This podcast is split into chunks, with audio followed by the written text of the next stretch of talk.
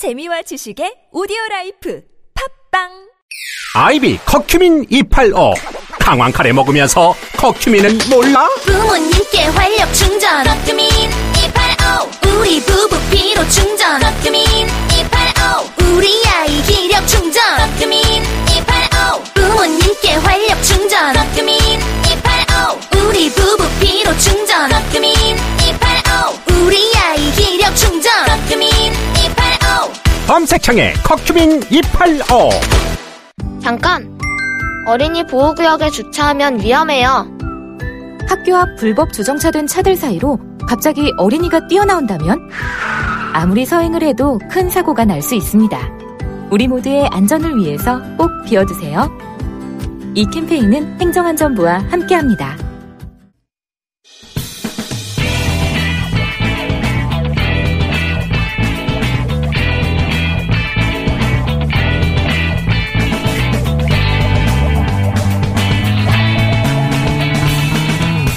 김어준의 뉴스 공장.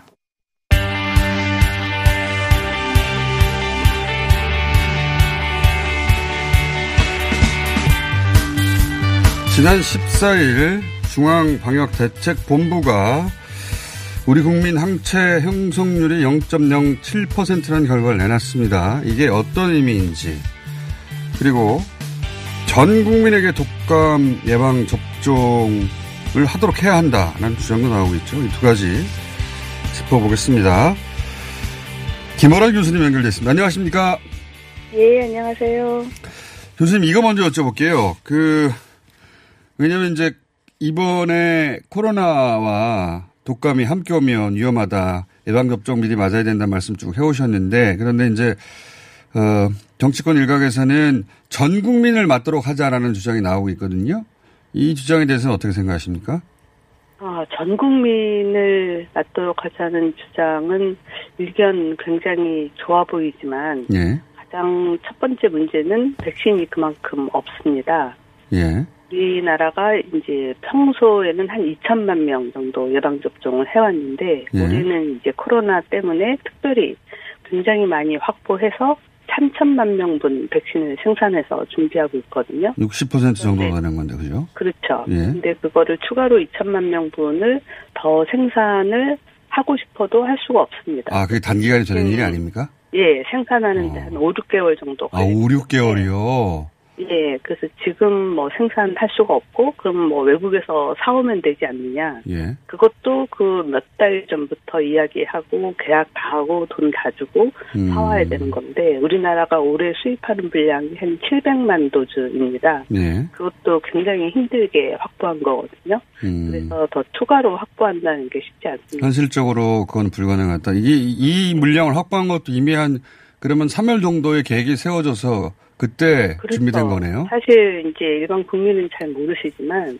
지금 이제 질병관리청이죠. 예. 그 전에 질병관리본부에 예방접종관리과라고 하는 과가 있는데 예. 그 과의 모든 다른 예방접종은 이제 루틴하게 돌아가는데 독감은 매년 해마다 몇 천만 명이 맞아야 되다 보니까 이게 굉장히 중요한 사안이어서 거의 말하자면 1년 농사입니다. 아. 이제 WHO에서 무슨 균주를 가지고 무슨 스트레인으로 백신 만들어야 된다라고 나오면 벌써 이제 회사하고 계약을 해서 올해 정부에서 얼마큼 살 음. 테니까 얼마 생산해라 이렇게 얘기하고 그 다음에 뭐 계약 맺고 해외에서 수입하는 거 계약 맺고 해서 또 이제 기재부랑 뭐 국회 얘기해서 예산 확보하고 음. 이런 모든 과정을 거쳐서 지금까지 온 거거든요.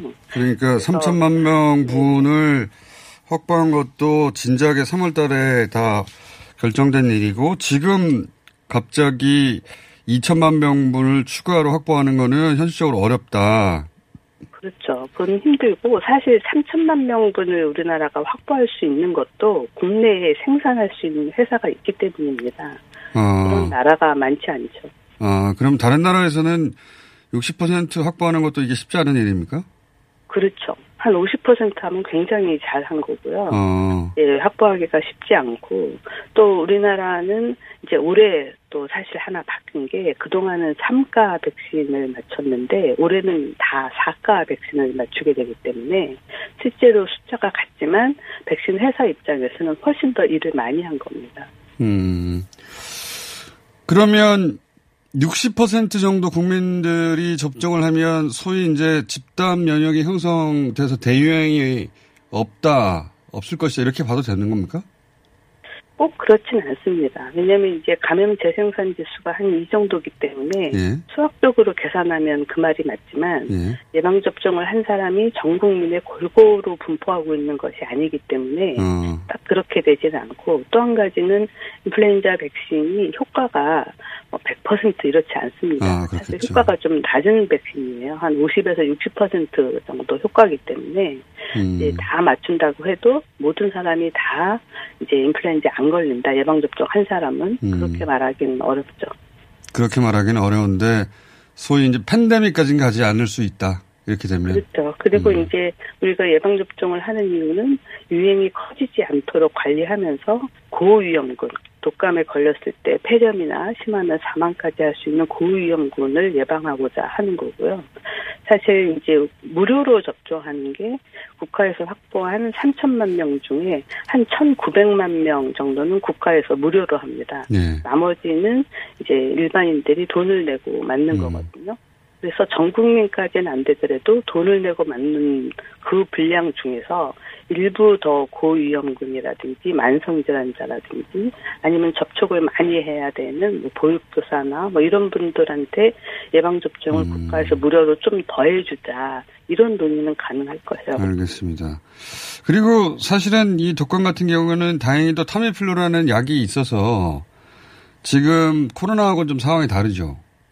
그렇죠. 타미플루는 상당히 효과도 좋고 뭐 가격도 싸고 또 먹는 약이기 때문에 주사가 아니고 쉽게 쓸 수 있고 증상이 나타나고 한 72시간 내에 복용을 하게 되면 바이러스 배출이 확 줄어들기 때문에 그래서 우리가 인플루엔자 독감 환자를 격리 안 하는 거거든요. 약만 먹어도 음. 바이러스 배출이 줄어들기 때문에 알겠습니다. 그 대목은 이해했고요. 그러니까 100% 하자고 지금 주장하는 것은 이 시스템을 몰라서 하는 얘기고 가능하지가 않고 60% 확보하는 것도 우리가 직접 생산하니까 이 정도 되는 거지 다른 나라는 쉽지 않은 일이다. 상황 이해했고요. 그리고 요거 여쭤보겠습니다. 항체 형성률이 0.07%라는 결과가 나왔는데 이렇다는 얘기는 어, 해석해 보자면 우리 질본의 어, 방역 방식으로 결국은 숨어 있는 뭐 대형 집단은 없는 것이다 이렇게 이해해도 되는 거죠. 그렇죠. 사실 뭐 항체 검사를 해서 우리가 못 찾은 환자가 얼마나 있었는지 한번 가늠해 보자. 네. 이런 거는 그동안 검사를 열심히 못하고 초반에 증상이 있는데도 불구하고 제대로 검사 못한 많은 나라들이 네. 예, 그걸 해보자고 많이 애를 쓴 거고요. 네.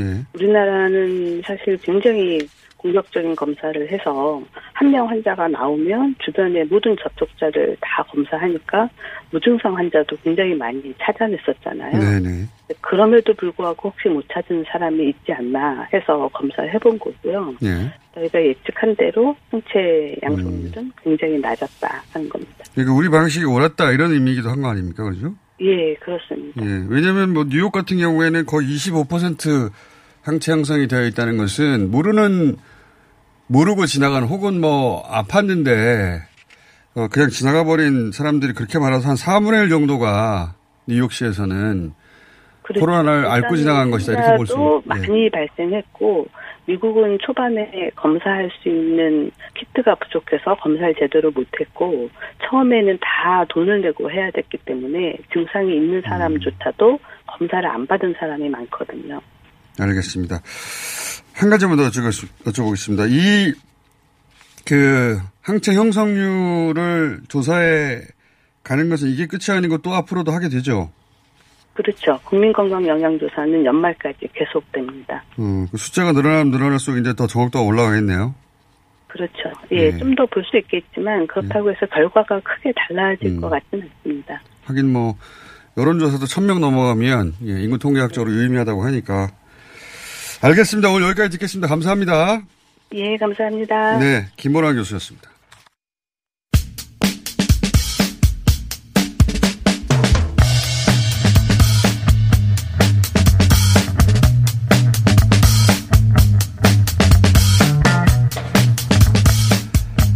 자, 저희가 기후변화 얘기 계속해 나가겠다고 예, 약속드렸는데, 어, 오늘 또 기후변화 얘기 해보겠습니다. 저희 기후변화 얘기 첫 시간을 함께 해주셨던 전 국립기상과학원장, 어, 경희 사이버대 특임교수 조천우 박사님 모셨습니다. 안녕하십니까. 네, 안녕하세요. 예.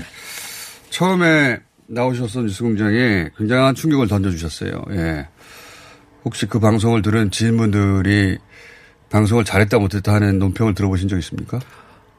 뭐 이런 일이 있느냐라고 어 저 저는 이제 항상 저한테는 익숙한 일이라서 네. 그런데 어 많은 분들이 생각보다는 네. 정확하게 이 기후 위기의 본질을 모르시는구나 하는 걸 그렇죠. 새삼 더 알았어요. 예. 네. 이게 뭐 한 수십 년 후에 일어날 일이다. 네. 뭐 왜냐하면 거론되는 연도가 벌써 뭐 한 10년, 20년 후니까 네. 어, 뭐 2050년이 어떻게 되고 이런 얘기를 하면 아, 지금 당장은 뭐 괜찮나 보다 하는데 네. 지난번에 오셔서 하신 말씀이 앞으로 7년 이내에 예. 그러니까 20년, 30년 후의 결과는 앞으로 7년 이내에 쌓이는 어, 그 양에 의해서 결정되는 거라 7년 이내에 행동해야 된다. 다 그런 예. 당장 행동해야 한다는 거죠. 예, 그런 그렇습니다. 말씀하셔가지고 저도 사실은 어 이거 당장 해야 하는 일이구나 하는 거를 처음으로 피부를 느꼈고 오늘 이야기는 어 아마도 이제 외신을 통해서 많이 접하셨을 텐데 미국의 이제 캘리포니아 주의 대낮에 사진을 찍었더니 네. 대낮인데 어두컴컴하고 붉어요. 무슨 영화에 나오는 지금 마지막 날처럼. 근데 이게 산불 때문인데. 예. 근데 이제 미국에서 서부 지역 혹은 호주 지역에서 산불 많이. 나는데 호주의 산불도 그랬고 예. 이 미국 서부의 산불도 그렇고 예. 예년과는 차이가 있을 뿐만 아니라 이게 기후변화하고요 관련이 음. 있다. 이런 보도가 있는데 해설을 잘 안 해주니까 네. 예. 뭐가 어떻게 관련이 있다는 건지. 예.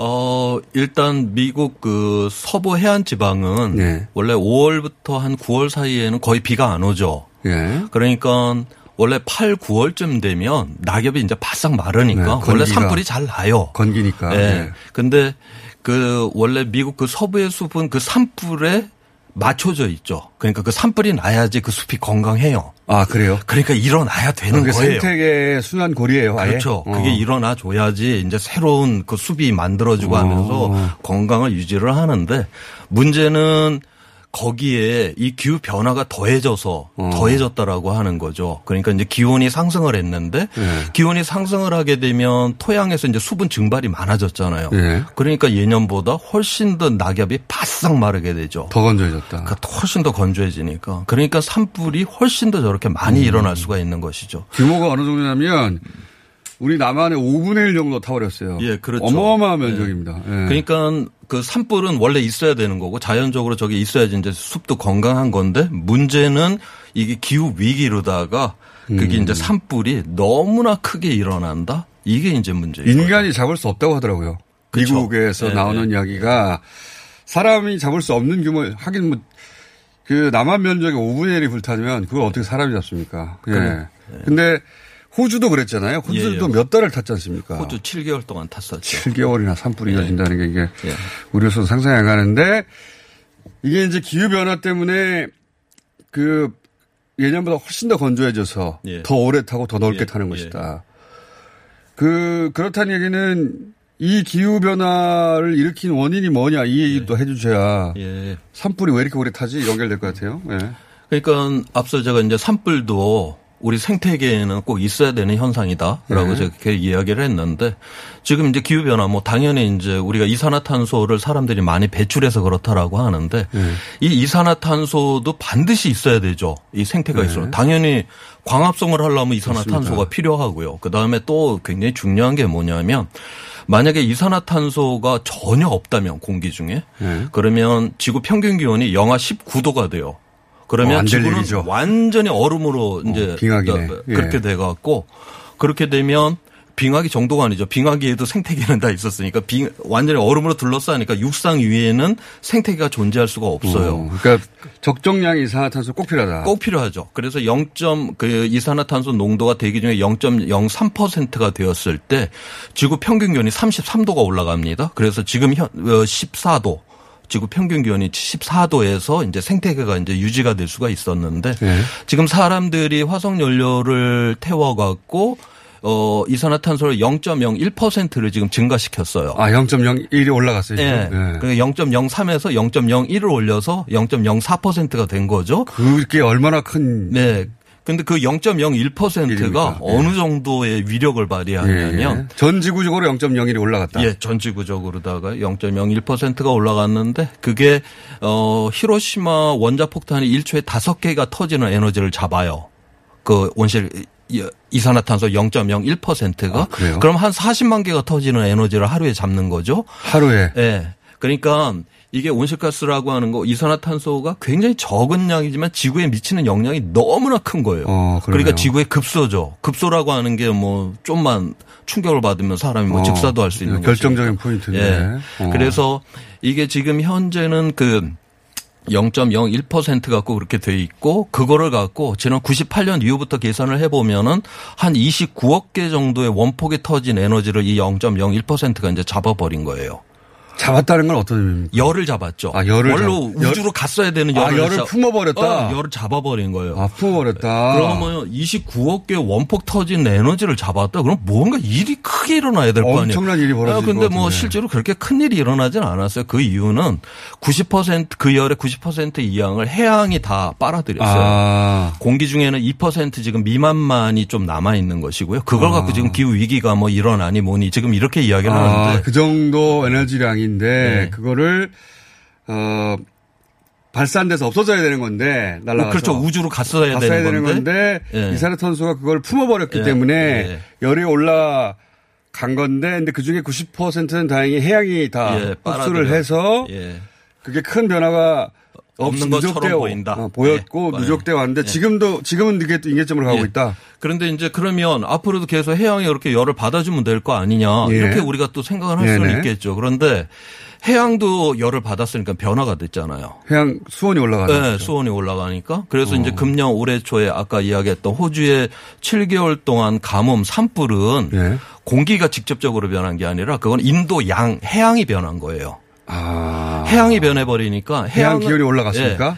예, 해양은 이 공기 대기보다 훨씬 더 지속성이 커요. 한 번 변하면 네. 그러니까 7개월 동안 그냥 가뭄이 계속 저렇게 버티고 있었던 것이죠. 그래서 해양에서 지금 열을 저렇게 잘 받아주니까 괜찮다 이렇게 생각을 해야 되는 게 아니라 해양에서 변화가 드러날 정도가 된다. 그러면 더욱 더 큰 일이 난다. 그렇게 보셔야 됩니다. 이렇게 그 어마어마한 넓은 바다도 이제 기온이 올라갈 예, 정도다. 예, 예. 그게 축적돼서 그동안. 그러니까 대기보다 해양이 한 1000배 정도 열을 더 갖고 있거든요. 이물 자체가 이제 열을 많이 가질 수가 있기 때문에. 네. 근데 거기에 변화가 일어났다? 이러면은 이제 큰일이 난다라고 하는 거죠. 이게 호주 땅의 가뭄은 예. 그 땅을 둘러싼 인도양 전체의 바다의 기온이 올라갔기 때문에 그렇게 된 것이다. 그렇죠. 그쪽 해류가 어. 인도양 쪽 그러니까 호주 근방은 오히려 온도가 조금 떨어졌고요.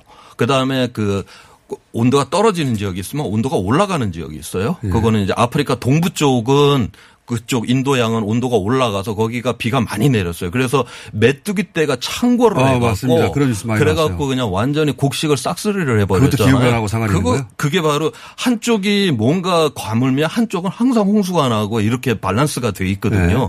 그래 지금 현재 그래서 고개 두 개가 같이 물려갖고 상호 작용을 하면서 그렇게 메뚜기가. 그래서 그걸 피해서. 예. 어, 그러니까 이 우리는 이제 뭐 자신이 살고 있는 뭐 서울이면 서울 지역 혹은 그 동네 날씨 지켜보고 음. 예.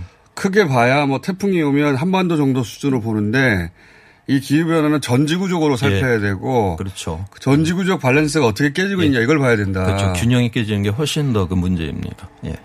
과거에도 그런 말씀 하셨잖아요. 시험번 나오셨을 때. 과거에, 과거에도 빙하기는 있었고 네. 주기가 있었다. 예, 예. 그것과 큰 차이가 있는 겁니까? 이건 인위적으로 일어나서, 일어난 일이라서? 그럼요. 그 지금 그러니까 예를 들어서 우리가 그 1억 년 전, 예. 그러니까 중세인데 공룡이 뛰어놀던 시절에는 지금보다 평균 기온이 한 7도 정도 높았어요. 어, 굉장히 높았네요. 네, 네. 그때는 빙하가 없었어요. 7도 높았을 때는 지구상에.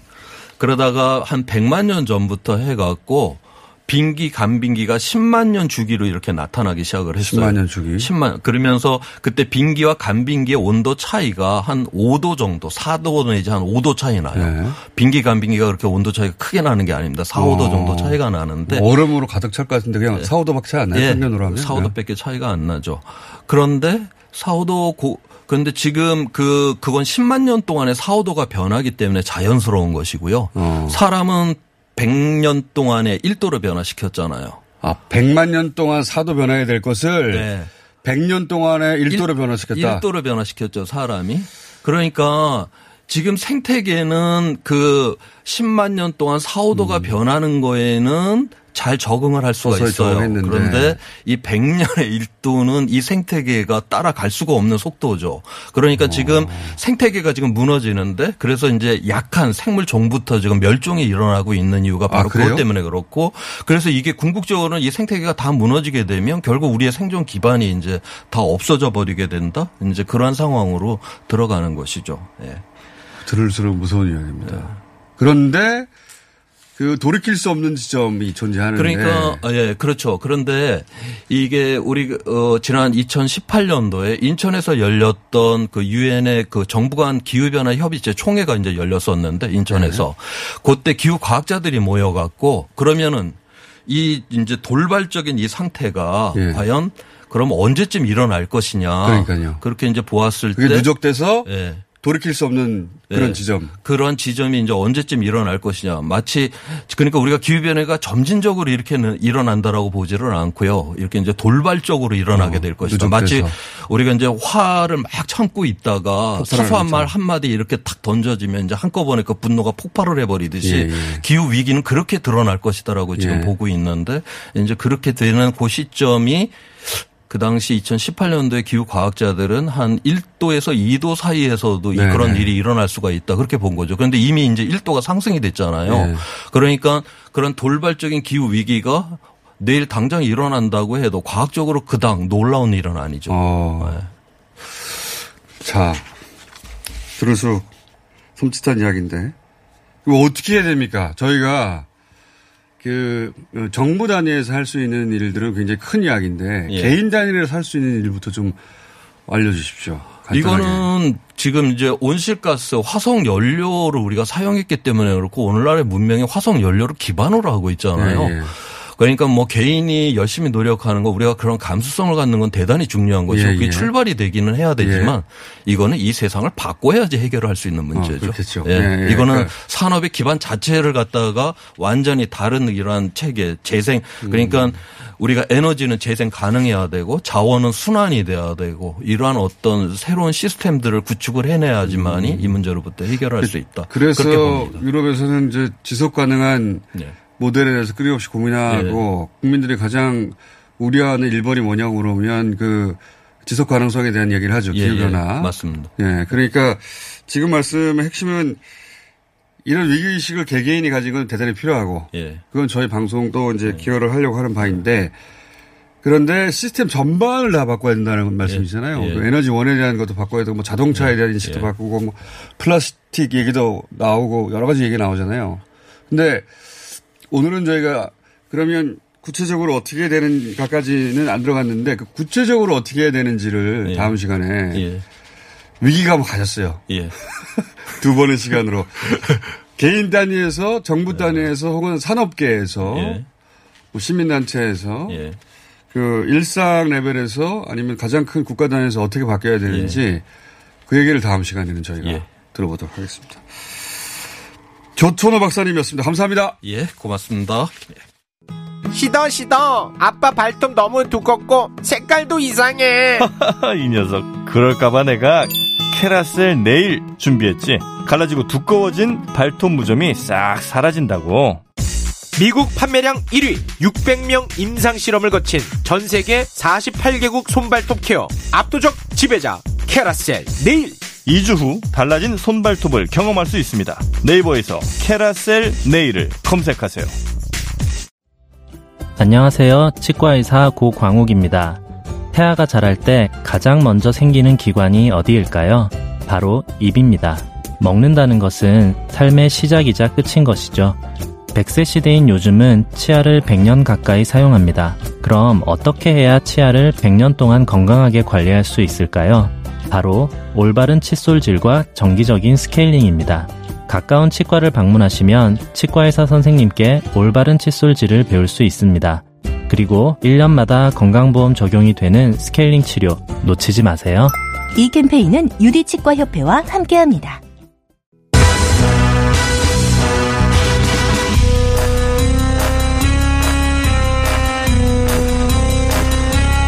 자, 거의 사라질 뻔하다가 광화문 집회 때문에 다시 살아난 코너입니다. 행운이 있네요. 정광훈 목사님에게 감사해야 할 드문 두 분 중 두 분입니다. 두 분 중 두 분. 윤성훈 영화평론가 나오셨고 안녕하십니까. 신의 21 김성훈 기자. 네, 반갑습니다. 예, 오늘도 나오셨습니다. 예, 언제까지 계속 나오실지. 열심히 하겠습니다. 자, 집에 콕 있는 분들을 위해서 원래 시작한, 어, 건데, 점점 이제 집에 콕 있는 시간이 줄어들면서, 예, 사라질 뻔 하다가, 다시, 예, 한동안 계속 이어질 것 같아서, 어, 김성훈 기자가 운 좋게도 합류하게 된, 예. 다급하게 섭외해서. 자, 오늘, 어, 이야기는 이겁니다. 아, OTT. 예, OTT. 그, 이, 여기서 만든 넷플릭스 같은 것이죠. 예.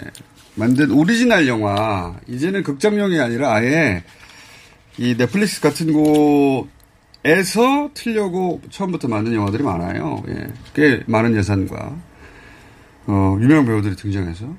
이거부터 여쭤볼게요. 이거 오리지널을 이제 오늘 다뤄보려고 하는데. 이 혹- 넷플릭스 같은 것이 만든 영화와 극장용 영화가 차이라는 점이 있습니까? 일단은 그 넷플릭스에서 전략적으로 네. 세계적으로 정말 유명한 잘 알려진 팬덤이 있는 영화 감독들을 다 이제 포섭을 해서 그러니까요. 그들이 이제 영화를 정말 마음껏 만들 수 있도록 전폭적인 지원을 해줬다는 거죠.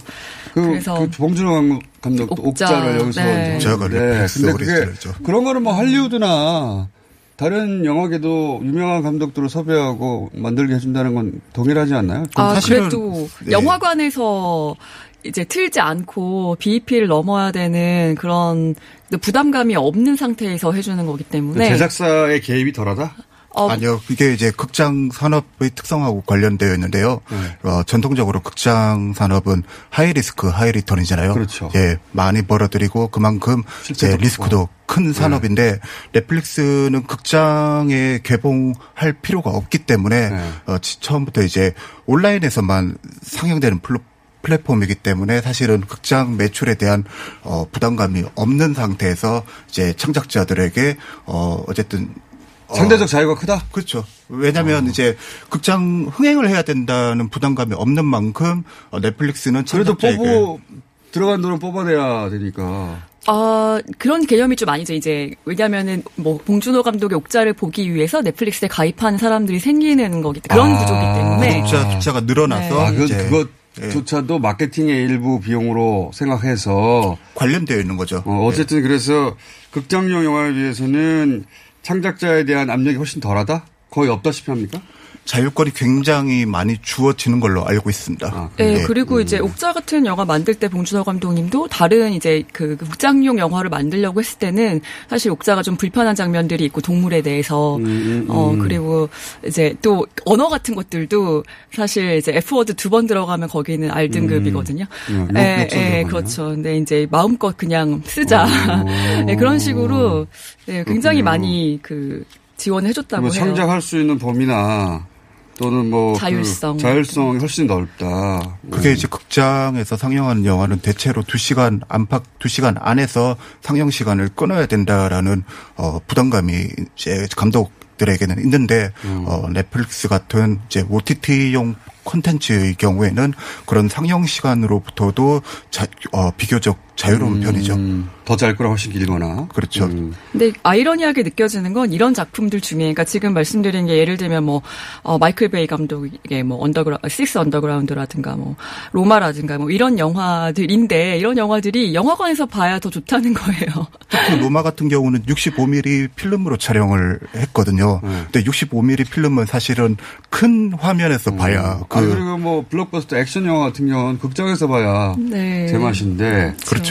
그런데 이게 넷플릭스용으로 제작했다. 그렇죠. 네.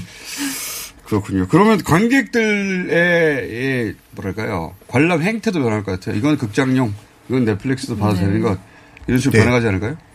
그 지금 이제 그런 현상들이 벼- 벌어지고 있는데 갈수록 이제 영화관에서 봐야 될 영화와 OTT에서 봐야 될 영화의 이 구분이 점점 심각 심해지고 있어요. 구분이. 예, 가령 이제 관객들 사이에서 이제 OTT가 이제 안착 안방극장에 안착을 하면서 어 테넷 같은 경우 그 영화관에서 꼭 봐야 될 영화들은 극장에 가서 보고 어 그렇지 않다고 판단이 되면 아 좀 더 기다렸다가 어 OTT나 길게 얘기할 거 없어요. IPTV에 나오길 기다리는 거죠. 예.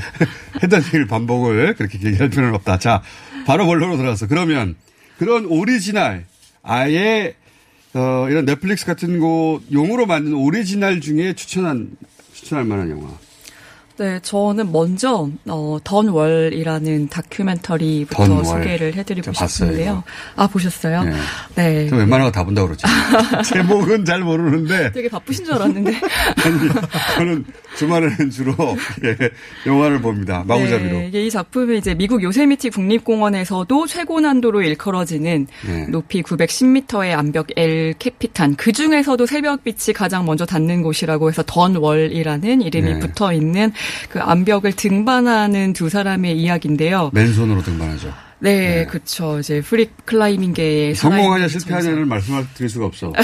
왜냐하면 그 자체가 도전. 예, 대단한 긴장감을 불러일으키기 때문에 시- 이건 실화잖아요, 실화. 네, 실화인데 이제 그 다큐멘터리니까요. 근데 토미 칼드웰이라는 이 클라이머 같은 경우는 손가락을 또 잃은 사람이잖아요. 그렇기 때문에 이제 이 다큐멘터리를 보고 나면 뭔가 내가 지금 불평하고 있는 상황이나 불가능하다고 생각하는 그런 상황들이 다 하찮게 느껴지는 진짜 보면 네, 예, 그런 등산을. 몰라도 이 어떤 액션 영화보다 더 서스펜스가 있고 네. 스릴 있고 그리고 감동도 있고 저게 가능한가 인간이 그런 생각도 들고 네. 근데 이 봐야겠네요. 못, 못지않게 개인적으로 이 그 못지않게 재밌었던 영화가 이 사람 이 더놀에 나온 두 사람은 그래도 그 안전 장비를 하고 맨손으로 해요 떨어지면 죽지 않을 그렇죠. 네. 근데 아예 혼자 안전 장비 없이 완전 free climbing 하는 다큐가 있어요.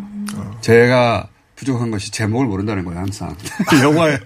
찾아보겠습니다. 그거 찾아보세요. 그거, 그거 더 대단합니다. 혼자 맨손으로 장비 없이 여기는 그래도 장비는 있잖아. 안 떨어 죽어요. 근데 이거는 손을 아차하는 순간 그냥 아무 장비 없어요. 그 똑같이 이 요세미티 엘 캐피탄이라고 하는 유명한 이 암벽을 오르는 거거든요. 오, 그건 정말 소름 끼쳐요. 제목을 모르겠어요, 근데. 찾아봐야겠네요. 맨손으로 올라가는 게 있다, 맨손으로. 자, 그리고요, 또. 저는 이제 넷플릭스 Social Dilemma 라는 제목의 다큐멘터리인데요. 최근에 나온 영화인가 보네요. 최근에 나온 작품인데요. 사람들이 왜 이제 10년 넘게 트위터나 페이스북이나 유튜브 같은 SNS를 못 끊고 있을까? 왜 전 세계적으로 어, 많은 사람들이 SNS. 우경화되고 있을까? 뭐 이런 질문을 솔로가 들어가는 제목인데. 던지는 질문인데요. 네. 그 사실은 솔로. 혼자 올라가는 거너 솔로, 솔로. 근데 이제 이 다큐멘터리는 어, 문자가 네. 왔어요. Free Solo라고. 보신 분들이 있구나. 뭐, 아까 맞는 그것 작품 같아요. 제목이요. 아. Free Solo. 한번 찾아보십시오. 야 대단한 영. 감동적이었어요. 너무 리얼하고. 이제 얘기하세요. 제목 알려드렸으니까. 네, 이 다큐멘터리는 이제 이런 이제 사람들이 SNS에 중독되는 현상이 결코 우연이 아니고 어. 이게 다 사실은 어, 그 사람들 잘못이라기보다는 SNS의 잘못이다. 어, 이제 많은 사람들이 가짜 뉴스를 보고 SNS의 잘못이다. 네. 그게 진짜인 것. 칼로 사고 나면 칼 잘못입니까, 그럼? 총으로 사람 죽으면 총 잘못이고, 다 근데 흥미롭게도 이 작품 그거를? 지적을 하고 있어요. 네, 왜 많은 사람들이 가짜 뉴스가 마치 진짜 뉴스인 것처럼 믿는가? 어, 어, 어. 그건 또 다른 얘기잖아요. 네. SNS에 집착하느냐하고는 또 다른 이야기인데. 네. 어쨌든. 네, 이 다큐멘터리 인터뷰한 사람들이 이제 구글이나 페이스북이나 인스타그램이나 트위터에서 오랫동안 일을 하신 분들을 섭외를 해가지고 아. 인터뷰를 했는데 이 사람들이 가짜 뉴스에 현혹되는 이유가 네. 이 SNS가 애초에 설계가 될때 이런 이제 사람들이 자기가 믿고 싶은 그리고 보고 싶은 정보나 음. 뉴스들을 볼 수 있도록 설정이 되도록 설계가 되었기 때문에 그렇죠. 어떤 영상을 찾아보면 그 취향을 인공지능이 분석해서 계속 같은 걸 보여주잖아요. 그렇죠. 그래서 그걸 강화시키도록 설계되어 있기 때문이다. 아, 그런 의미에서. 최근에 이제 가짜 뉴스나 우경화가 이제 범람하는 이유도 네. 이 다큐멘터리는 사실은 어 많은 사람들이 SNS 때문에 어 그런 경향이 점점 더 심해지고 있다. 그 SNS를 네. 계속 쓰도록 설계되어 있는 게 한 번 그 안에 그 구조에 가짜뉴스가 올라타게 되면 어, 계속 보게 만드는 구조가 그, S, 그 가짜뉴스를 더욱 어, 흥하게 만드는 뭐 그런 그. 재밌게도 이제 예. 비유를 했는데 그 우리가 휴대폰을 통해서 트위터나 이제 유튜브를 새로 고침을 이렇게 땅 손가락으로 당기면 어 새로 업데이트가 되잖아요. 예. 그거를 어 도박에서 슬롯 머신에서 사람들이 그 머신 그 잡아당기는 그거를 잡아당기는 행위에 비유를 하는 게 굉장히 이제 흥미진진하고 섬뜩해요. 우리가 왜 예. 저는 SNS를, SNS를 안 해서 어. 그 집착에 대해서는 잘 모르겠는데 그거 귀찮게 그런 걸 하나 싶어서 저는 퍼거슨 경도 이제 SNS는 인생의 낭비라고 예, 얘기하신 적이 다 외로워서 하는 거 아닌가 싶은데 저는 예, 다 외롭고 다 좀 봐주세요 이런 거 아닙니까? 예.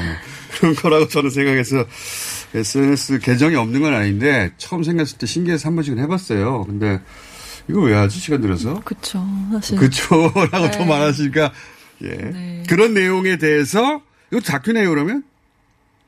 예? Social Dilemma도 다큐, 다큐네요? 다큐멘터리입니다. 두 예. 분이 다큐. 인터뷰를 모은 영화는 없어요? 두 분이 추천할 만한? 아, 저 극영화 중에 한 편 반쪽의 이야기라는 작품 이것도 좀 인기가 많았어서 아마 보신 반쪽의 이야기요? 분들도 있을 것 같은데요. 이게 이제 얼핏 보면은 고등학생 졸업반 아이들이 주인공이라서 어, 제일 싫어하는 장르. 아, 싫어하실 예, 그렇게 말씀하실 줄 알았어요. 네. 그런데 이게 뭐 하이틴 청춘 영화랑 좀 달라요, 결이. 아, 네. 그 이런 장르에 대해서 선입견을 없애주는 작품이기 때문에 제가 소개를 해드리려고 하는데요. 음.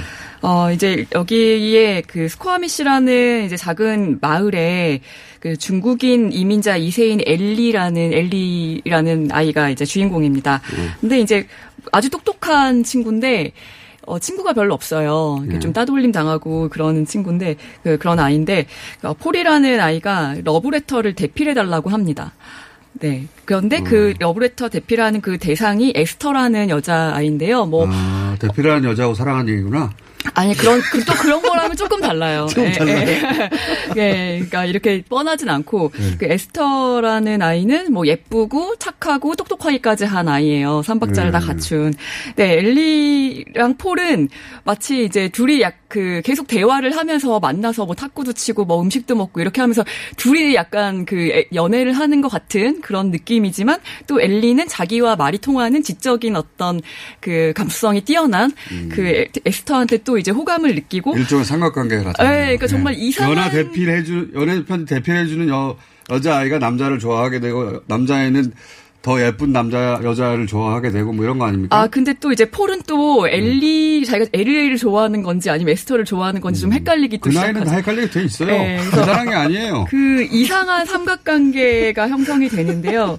이 이제 뭐 여기 반쪽의 이야기잖아요. The Half of It이라는 그 아, 원제인데. 각각 반쪽밖에 풀지 못한 거구나. 근데 결국에는 그냥 반쪽으로 살아가는 게 인생이다. 그리고 음. 반쪽 있고 그 배우자나 연인이어야 될 필요는 없다. 그러니까 정신적인 교감을 깊이 나누 는 사이가 또 반쪽이 될 수도 있고. 그렇게 핑계 삼고 살아가죠. 네. 다들. 되게 교훈적인 이야기네요. 네.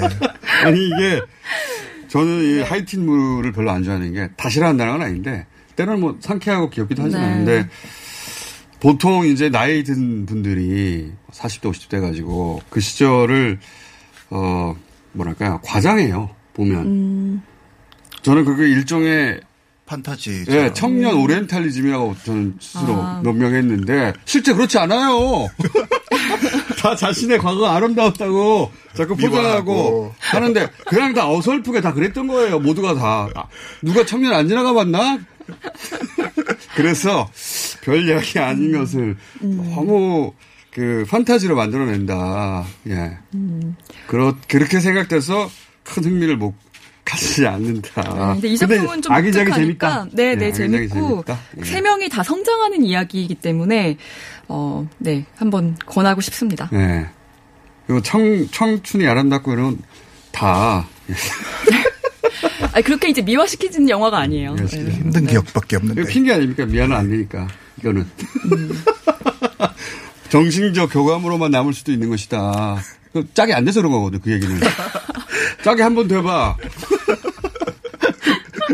자, 모두 다 찌질했어요, 그때는.